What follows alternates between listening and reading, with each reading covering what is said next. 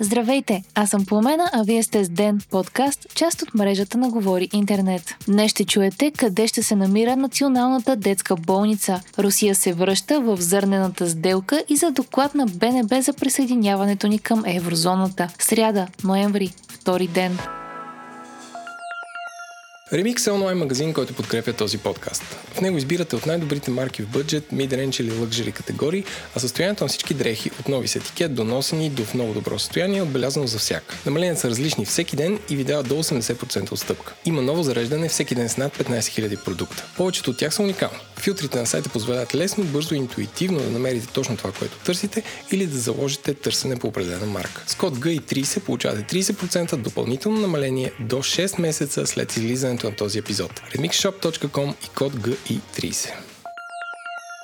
Служебното правителство е избрал терен за строеж на Национална детска болница. Това съобщиха министърът на здравеопазването доктор Асен Меджиев и министърът на регионалното развитие и благоустройство инженер Иван Шишков. Теренът се намира в квартал Горна баня в столицата и е близо 40 декара. Той е в непосредствена близост до специализираната болница по ортопедия професор Бойчо Бойчев. Като предимства на терена, здравният министр посочи добър климат, достъп до метро, възможност да бъдат изградени рехабилитационен център, хотел за родители и отделни спешни и реанимационни структури. Очаква се в рамките на два месеца подробният устройствен план да бъде одобрен, за да бъде издадена виза за проучване и проектиране. След това е на ход Министерството на здравеопазването, което трябва да направи задание и да възложи проектирането и построяването на болницата. Цената на строителството и ще бъде известна, когато се обяви процедурата. Идеята за изграждане на национална детска болница никак не е нова, а в последните години темата стана поле за скандали, протести и недоволство от страна страна на родители, лекари и архитекти. През последните 4 години бяха отхвърлени предложенията болница Лозенец да стане педиатрия, както и да се използва недостроен корпус на територията на Александровска болница. Настоящият проект ще бъде обявен за приоритетен и от национално значение. Русия ще се върне към сделката за износ на жита от украинските пристанища през Черно море, съобщават Нью Йорк Таймс и Reuters. От Кремъл са заявили, че са получили уверения от украинското правителство, че то няма да използва цивилни товари за военни операции срещу Руската федерация, предава ТАС. Припомняме, че Русия се оттегли от участието си в сделката за транспорт на зърно, след като този уикенд нейни военни кораби са били атакувани в Крим. От Кремъл обвиниха Киев за атаките. Самата сделка беше договорена с помощта на САЩ и Турция и осигурява коридори в Черно море, през които да може да се изнася зърно от Украина.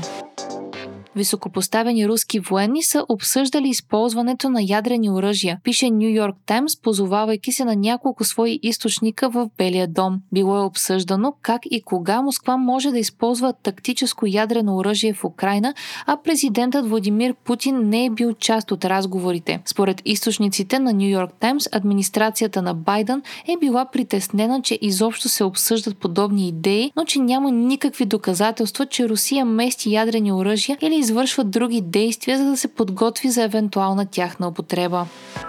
Според представители на БСП и Възраждане има доклад на БНБ, посочващ, че страната ни не е готова за въвеждането на еврото от началото на 2024 година. Пред журналисти Костадин Костадинов от Възраждане и Румен Гечев от БСП са заявили, че са получили работен доклад на БНБ. Интерпретацията на двете политически сили обаче се различава. Според лидерът на популистката партия докладът е доказателство, че страната ни не е готова за еврото, както и че някой се опитва да манипулира цифрите и фактите от БНБ. Според Гечев обаче докладът все още не е одобрен от работната група и Координационният съвет за въвеждане на еврото в България и текстовете не са внесени, разгледани и одобрени от управителния съвет на БНБ. Гечев също така коментира, че докладът главно разглежда какви са проблемите и рисковете с управлението на валутният резерв на БНБ, тъй като 500 милиона евро от него ще бъдат под управлението на Европейската централна банка, а за тази стойност България България трябва да предостави долари или злато от резервите по съответният курс. Другият риск, който се разглежда е изплащането на държавни заеми, направени от други страни членки на еврозоната. Според Гечев може да се окажем в ситуация да изплащаме рисковете по държавни дългове на други страни, тъй като имаме нисък държавен дълг в брутния вътрешен продукт.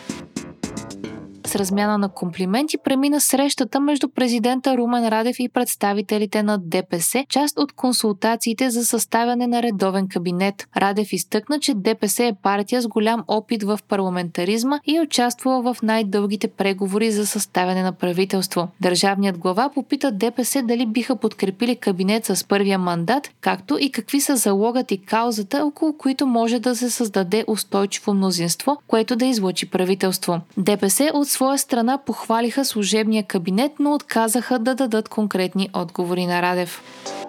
Все по-вероятно изглежда връщането на хартиените бюлетини, след като днес депутатите от ГЕРБ, ДПС и БСП гласуваха още тази седмица да се пристъпи към редакция на изборния кодекс. Народни представители от Продължаваме промяната се опитаха да отложат вкарването на хартиените бюлетини в дневния ред за тази седмица, но без успех. Вие слушахте подкаста Ден, част от мрежата на Говори Интернет. Епизода подготвих аз по на Крумова Петкова, а аудиомонтажа направи Антон Велев. Абонирайте се за Ден в Spotify, Apple iTunes или някое от другите подкаст приложения, които използвате.